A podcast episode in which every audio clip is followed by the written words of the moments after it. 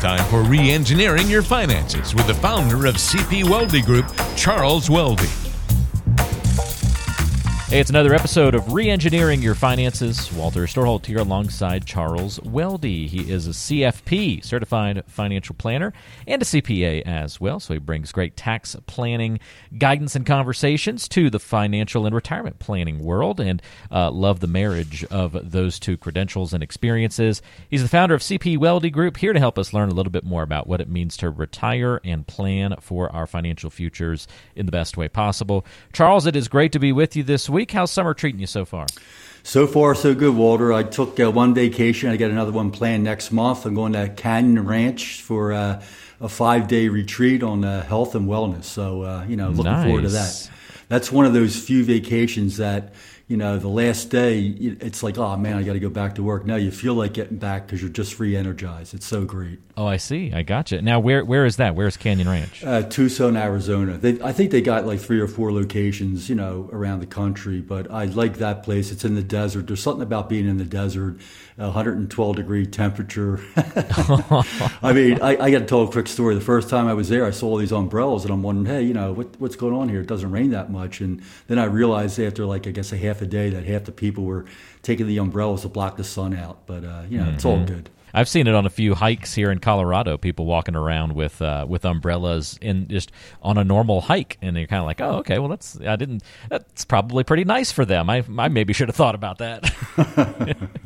Yeah, so that's the good cool. thing. The good thing about that part of the country is the heat's dry, you know, so you don't really sweat, and it's not you know, as bad. Yeah, a lot of the activities are done early in the morning, so you know it works out well. Yeah. What do you like to do? Do you go go on hikes or? Yeah, we go on hikes. We go hikes, bike riding. You know, basically, like I tried yoga. I'm not a yoga guy. You know, it's not for me. But you know, they have classes on nutrition and acupuncture, things of that nature, which interest me. So I usually, you know, come home re-energized and you know just feel like, hey, you know, let's recommit to being fabulously fit, you know, for the next year. So it's it's fantastic. Cool. I passed out when I got acupuncture couple of about, uh, uh about this time last year. Actually, oh, really? pretty entertaining. I was, I was, I guess it technically wasn't acupuncture; it was dry needling, but they're kind of similar, I suppose. Right. Yeah. And uh, it was for, for physical therapy for uh, for my knee and um, and kind of some tightness I was having in my calves and some other parts of my leg, and uh, so it was just part of my rehab. And they did some dry needling, and uh, I was so uncomfortable Wow. And I was I was kind of looking at it, right? And and I was really uncomfortable. They come out, they finally take the needles out, and I think I felt so relieved when they took all the needles out that my blood pressure just like dropped instantly. And I remember looking at the lady and she was looking looking at me and I said, I'm not gonna make it. Next thing I know, wow. I'm staring up at the ceiling. I got three people staring down at me. One's got my legs up in the air. The other's handing me a popsicle. The other's fanning me. And I was like, "What happened?" oh wow! so they've uh, they've not gone back to that method of recovery for me. But if it works for you, that's great. It's yeah, I mean, you know, you got to you got to commit to it. I, I did, and I took two or three acupuncture things, and you know, after that, you know, I kind of let it drop by the wayside. So I'm like one of these guys. I want instant success. You know what I mean? Yeah, exactly. I, I totally uh, understand what you're getting at. Well, cool. Well, I hope that is a very restful and rejuvenating visit for you out to the desert, and uh, maybe we'll hear some more about that next month. Uh, let's dive into our main topic for the day here, Charles, and uh, we're, we're outside the box a little bit today, folks, as we are actually going to talk a little bit about an article that was recently in Yahoo Finance, and it had a really interesting headline that caught my attention, and I, I shot it over to Charles, and he said, "What?" And he had to look at this and read it, and he was all all fired up to get on today's episode to talk about this and dive into it a little bit. So can't wait to break it all down with you, Charles. Here's the headline of this article I lost $400,000 of my retirement savings in a Roth 401k. And if you're not careful, you could too. Now, that's certainly an attention grabbing headline for anybody who's saving money in any sort of Roth vehicle, whether it be an IRA or 401k.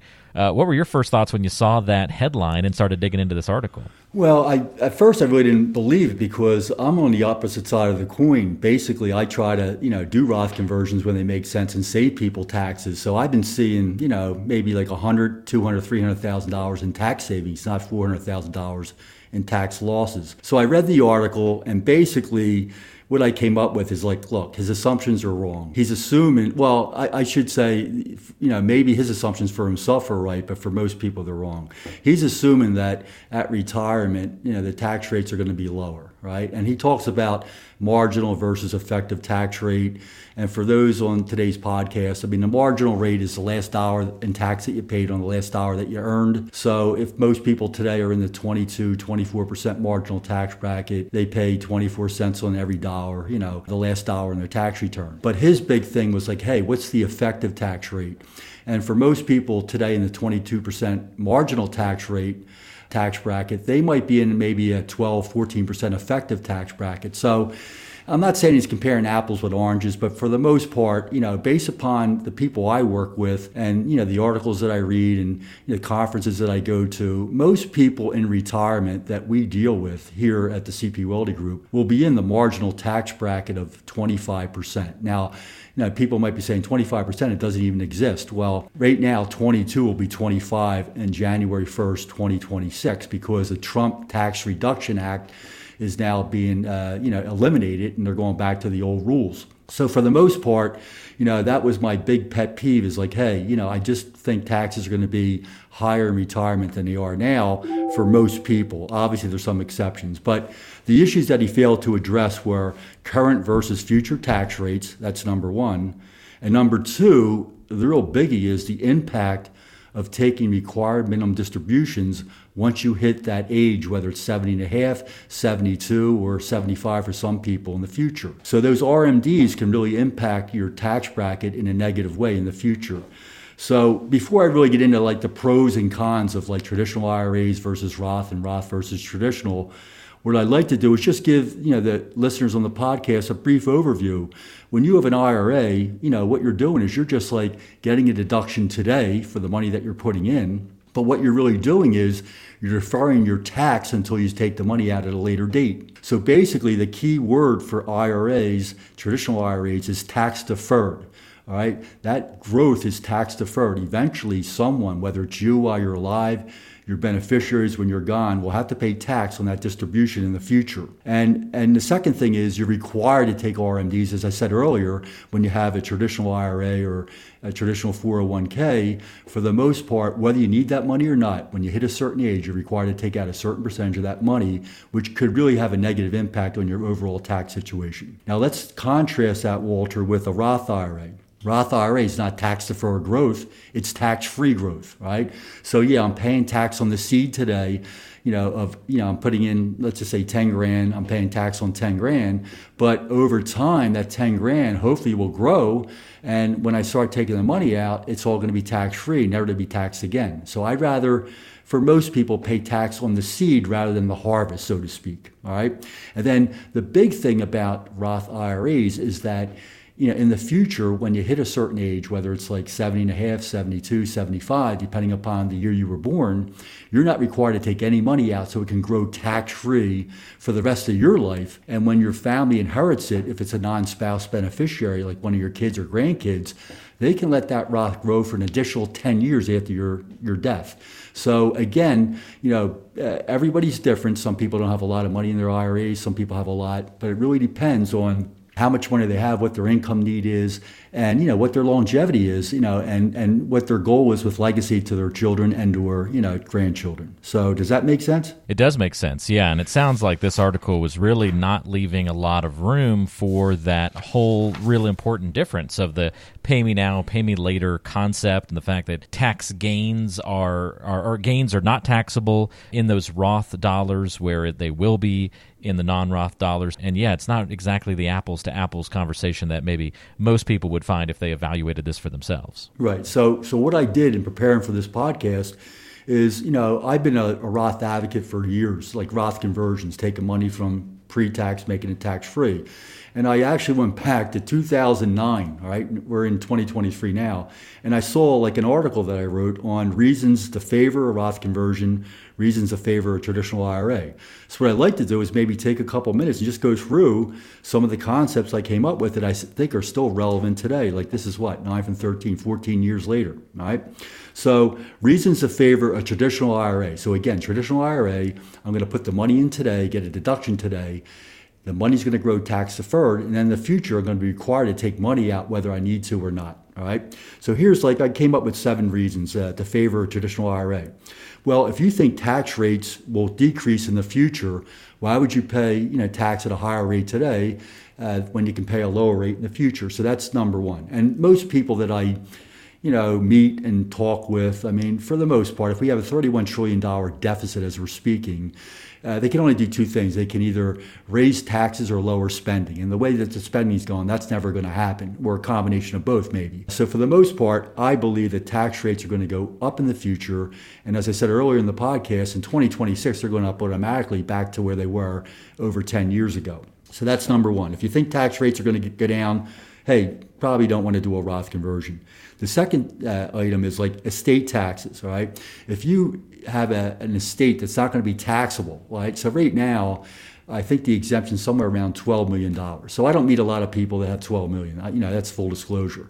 But what they're going to do in the near future, based upon recent proposals, is they're lowering the exemption from 12 million to 5 million. All right. So people that have seven, eight million dollars of net worth, uh, it, it, it might pay to do a Roth conversion because, you know, I'd rather um, my estate, if, if I don't do a Roth conversion, I'm going to actually pay taxes on the gross estate, not the net estate.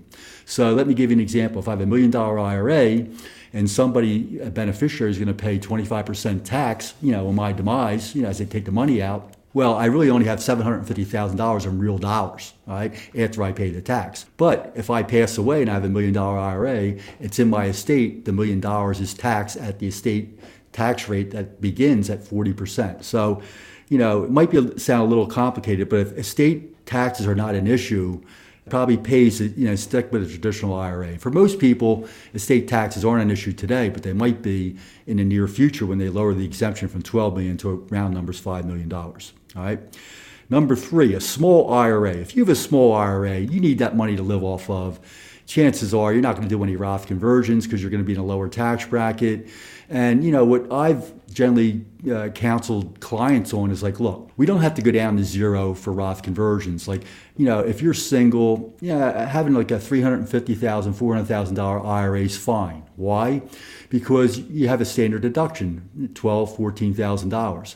If we have a $400,000 IRA, you're required to take money out, generally 4%. You're either going to pay no tax or at the most 10% tax on a very small amount of that. So I don't mind people having some money in taxable accounts, not all in Roth. And for a single person, that number would be $350,000, $400,000 of IRA balance, traditional IRA balance. For someone who's married, you can double that because their exemption, or their, their standard deduction rather, is twice that amount. So uh, for the most part, you know, uh, a small IRA, you know, look, you know, you're probably needed to live off of. Don't do the Roth conversion. You know, you're, you're better off with that traditional IRA. Then I have people that, you know, really want to leave money to charity. If they want to leave money to charity, you know, it's best to have a traditional IRA. I just worked on a case where we have a client has a lot of money in his traditional IRA. He's doing, uh, full disclosure, he's not doing Roth now. He's in such a high tax bracket, 32%. So I don't want him paying 32 now, but we know we have a problem in the future. So he's a big contributor to like charities. And I said, hey, you know, Ted, uh, why don't you take, you know, some money out of your traditional IRA, put it in a donor advised fund,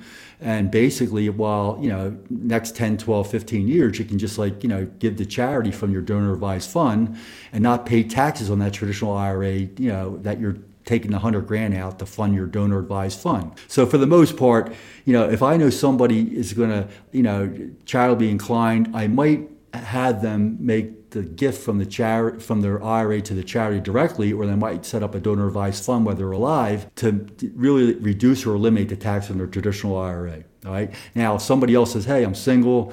I have no family. I'm going to pass away. I love uh, the St. Jude. Uh, I'm going to give my you know, all my money to them." Hey, no Roth conversion necessary because I'd rather you know you live off of you know what you need to live off of and give the remaining balance to charity because the charity's not going to pay tax on that. All right. So that's really an important point. Is the ultimate beneficiary of your IRA if you don't spend it will be a charity. And if it's going to be a charity, you don't want to you know you don't want to convert to a Roth IRA. And then what a lot of people overlook is like, hey, what's your tax situation? If I see someone with a pension, I know that pretty much, you know, their pension plus their Social Security benefit is going to cause a major portion of their Social Security to be taxable. So, you know, if most of their Social Security is going to be taxable on account of a pension, maybe the RMDs aren't really that big of a deal because they're in a decent tax bracket anyway, and they're not going to save taxes on their Social Security benefits. So that might be you know, one of the reasons why, hey, you know what, um, you know, they're in a, they're always going to pay tax on their Social Security, uh, their pensions coming in like clockwork. If they pay, you know, this Roth conversion tax on the Roth conversion, it might not be as beneficial. So that might be a reason to really stick with the traditional IRA as opposed to branch out and do some Roth conversions. And then, really, probably one of the most important things is what's the assumed future growth rate? You know, if I do a Roth conversion and my account's going to grow by six, seven, eight percent, hey, you know, that account's going to grow, you know, uh, compound a lot quicker and grow a lot faster than if I put it in like a fixed income account making two, three, four percent. So, you know, when you do these like Roth analysis, whether you should do one or not, and if so, how much, you really have to like be really yeah, focused on the assumptions that you're using, and for the most part, a higher growth rate, you know, will favor uh, maybe a Roth conversion as opposed to a traditional IRA.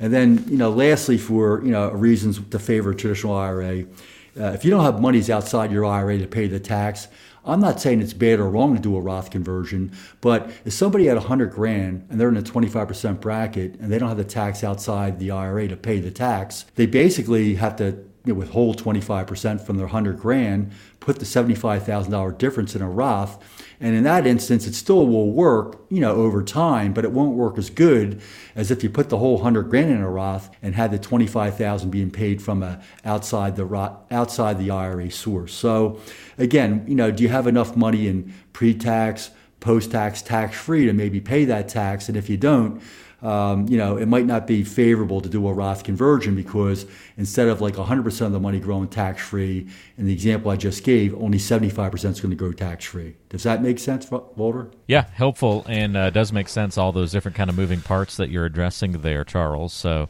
Um, I, I think that's really helpful to have if somebody comes across an article like this. I mean, it's easy to have this open your eyes up and be a bit swayed and not realize just how much nuance there is and that the whole losing four hundred thousand dollars in this particular example is uh, a, a, bit of hogwash. Is that a, a, good way to put it? Yeah, hogwash. But but again, like you know, Roth conversions. I mean, again, I, I, I'm not really biased. I mean, I do have a tax background, but I'm you know I believe in math and science, and like you really got to do the arithmetic. And in a lot of cases, it really works wonderfully. And I want to give you you know just maybe a couple reasons to favor a Roth conversion. I mean, obviously, if you think tax rates are going to be the same or be higher in the future, you'll never look back and say, I wish I didn't do that Roth conversion. All right? That's why I disagree with that guy's article because tax rates don't, don't have to go up. They just have to remain the same. If tax rates go down, yeah, it might not be advantageous to do a Roth conversion, but by and large, there's always a break even. You know, the longer time that you have something growing, you know, compounding tax free, uh, you're going to have a break even. It might be a little bit later than someone else, but that's always a good thing. Let's see, it's, it's much more efficient to pay income taxes first and estate taxes second, then vice versa. What does that mean? Again, I think I said it earlier. If I have an estate uh, that has a big uh, IRA uh, and I pass away, well, that gross IRA is going to be taxed at the you know estate tax level. If I had paid my Roth conversion tax and now I pass away, the estate's going to be lower and my estate tax is going to be lower. So people with big estates, and I would just say like you know uh, five million or more, um, definitely a Roth conversion you know makes a lot of sense. Uh, if they have a large IRA, and I meet people today, Walter, that have large IRAs. I mean, there's only three types of accounts. There's pre-tax there's post tax and tax free. And most people have the money in that pre tax account, that tax deferred account, which generally is an IRA. And, uh, you know, t- uh, who is it, Ed Slott, He says that, you know, uh, people at large IRAs are sitting on a tax ticking time bomb. I mean, eventually they're going to have to take the money out, or someone's going to have to take it out if they pass away. And who knows what the tax rates are going to be at that, you know, point in time. Now, if I have somebody that has no desire, to leave money to a charity upon their demise, then you know definitely a, a Roth conversion is fine because uh, you know as we mentioned earlier, if I'm leaving money to charity, I'd rather leave pre-tax money to charity since charities don't pay any tax. Tax diversification, this is key. All right, uh, it's good to have a source of tax-free income from a Roth IRA, maybe from a life insurance policy. But you know, I used to be an advocate, and I still like him a lot. Um, David McKnight, The Power Zero uh, in my career, I tried to get people in the 0% tax bracket. I was successful with about a half a dozen of them. But, you know, in the last three or four years, I've actually learned that, hey, you know what? You don't really have to be in the 0% tax bracket. You can be in the 12% tax bracket and really pay very little taxes and really enjoy, you know, some flexibility. Um, what do I mean by that? People in the 12% tax bracket, they don't pay tax on qualified dividends, capital gains, um, you know, and if they're in a 12% tax bracket, that's their marginal tax bracket. Their effective tax rate might be six or seven percent. So if I get to keep like uh, 94 cents of every dollar that I make, I'm pretty happy with that. I don't have to go down to zero. So what I find out is most people uh, who don't have tax diversification if they need extra money later in retirement, they usually take it out of that tax deferred account, and all of a sudden they're hit with that 25% toll charge. Where if they had maybe a combination of Roth IRAs and traditional IRAs, and they needed that extra 10 grand, they could just dip into that tax-free bucket, that Roth money, take the 10 grand out, and it wouldn't even impact you know their taxability at all because again the growth is tax-free. And another thing too on taxes is what's happening is um, as we speak is that the Medicare premiums when people turn 65, they, they, are entitled to Medicare. And basically, Medicare, you know, has premiums that you pay every month. And now it's being means tested. In, in my world, just means that, hey, the more money that you have on your tax return, the richer your peer and uh, the higher your Medicare premiums are going to be. So um, people that postpone taking money out of their retirement accounts, once they hit that magical age where they're required to take money out, you know, uh, depending upon what they have in that account, that IRA account, that plus their Social Security benefit, and maybe if they're you know fortunate enough to have a pension, could put them in a bracket where now instead of paying like two hundred and fifty dollars a month in Medicare premiums, they might be paying double that, you know, just because they didn't plan accordingly. So um, that's a big deal. Is um, you know tax diversification, uh, and then let's see, do I have anything else? Yeah, the assumed rate of return. Obviously, the higher the rate of return, the better the Roth conversion looks the Roth IRA looks because that money's compounding tax free at a higher rate. So, you know, generally speaking, what I try to do when I'm looking at this analysis, you know, Roth, no Roth, how much, when, how, I really look at like, hey, you know, will they need all this money throughout their lifetime? Do, do they have their money diversified in different buckets? And if not, I just strive to make sure that, hey, is there a possibility that during their, you know, retirement lifetime, I can get them, whether it's a single person or a married couple, uh, you know, in the 12% or less tax bracket. And for the most part, the people that I deal with, I generally can. And, you know, if we can have that, you know, remaining monies not subject to RMDs, growing tax free, each and every year, you know, what a legacy for their, you know, children, grandchildren. Because as I mentioned earlier, you know, anything that goes to a non-spouse, uh, they have to take it out within 10 years. Well, if I had a traditional IRA and, you know, I passed away and my children had to take it out over 10 years, basically they got to add that money to their W-2 income. They're both, you know, they're all gainfully employed, and they might be paying taxes at a much higher rate than I, you know, that I would pay um, you know, with the Roth conversion and the tax-free growth. So, you know, I, I, can I can talk about this for the next hour, but the point I want to make is, in a perfect world, you probably should have both. You should have a traditional IRA, you know, 350 if you're single, to 400, maybe. Um, you know, 700 to 800 if you're married. I think you'll be covered there. Where you know, if you have to pay tax at a higher rate, it's not going to be that much. um, and then have a bucket of tax-free money in a Roth IRA or a tax-free life insurance policy where, hey, if you need anything above a certain amount that puts you in the, a higher tax bracket, you have another source that you can take that money out that will not impact in a negative way the taxability on your Social Security, the amount of your Medicare premiums, and uh, I think it's a win-win to have a little bit of both. Very good. Uh, very helpful to have this discussion, Charles. And uh, again, don't fall for the doom and gloom and these fear headlines that are unfortunately very pervasive in the financial world. And this one alone, Charles, just at the time of us recording this, has generated over 900 comments on uh, on this Yahoo article. So it stirred people up for sure with that headline. I, I read a lot of these articles, Charles, and not all of them get to that 900 you know uh, comment mark on a financial article. So this one struck a chord with people and caused a lot of arguing. It was actually kind of entertaining to read the comment section. A lot of arguing between people. Yeah, yeah. I kind of I, I, I read about like two dozen of them, you know, and I said, you everyone know, trying to be a everybody's all over financial expert. It sounded Yeah. like. I'll tell you one thing though. I'm looking at an. Uh, it's called the Journal of Financial Planning, summer issue 2023. They have an unbelievable article. I read it six times. The arithmetic of Roth conversions. Right. It's really like pretty involved, but like it really justifies like my position that for the most part, you know. Uh, tax-free compounding will win in the long term, even if tax rates are lower in the future. Uh, it's just a matter of what, what what's your break even. So it's really an interesting article. I mean, it has to do with like Excel spreadsheets and all that stuff. I've got somebody kind of working on it, building one for us.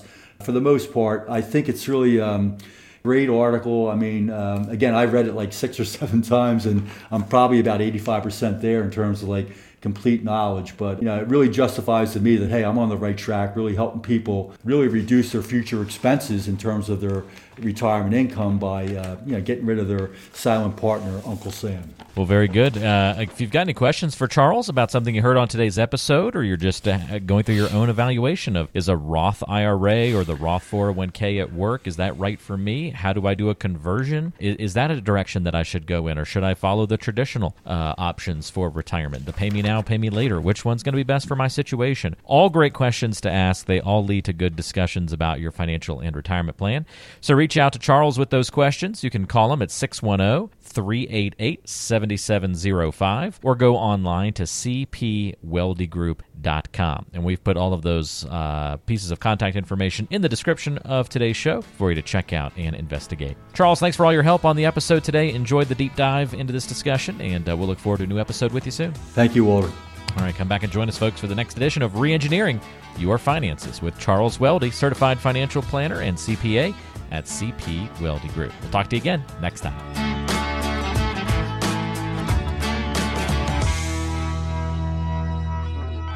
Financial planning and advisory services are offered through Prosperity Capital Advisors, PCA, an SEC registered investment advisor. Registration as an investment advisor does not imply a certain level of skill or training. The CP Welde Group and PCA are separate, non affiliated entities. PCA does not provide tax or legal advice.